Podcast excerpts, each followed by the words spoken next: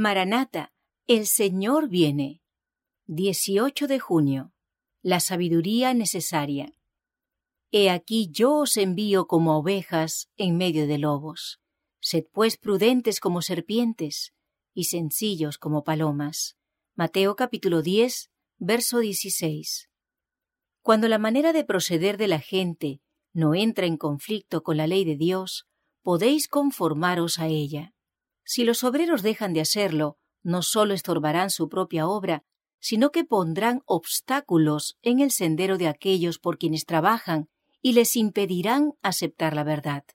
El domingo es la mejor oportunidad para los que tienen espíritu misionero de celebrar escuelas dominicales y presentarse a la gente en la forma más sencilla posible, para hablarles del amor de Jesús por los pecadores y enseñarles las escrituras.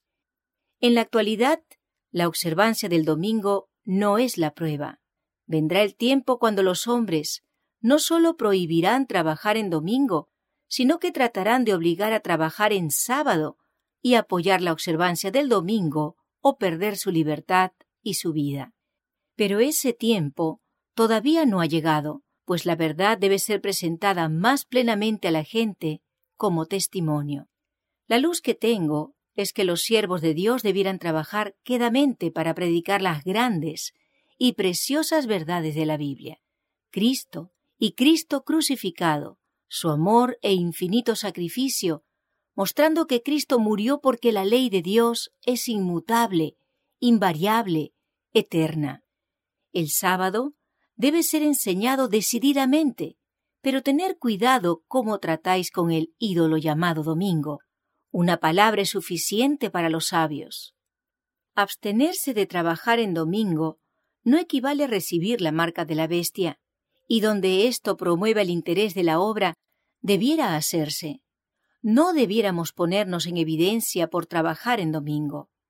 Cuando los que oigan y vean la luz acerca del sábado se decidan por la verdad para guardar el día santo de Dios, surgirán dificultades, porque se harán esfuerzos en contra de ellos para obligar a hombres y mujeres a violar la ley de Dios entonces deben permanecer firmes para no violar esa ley.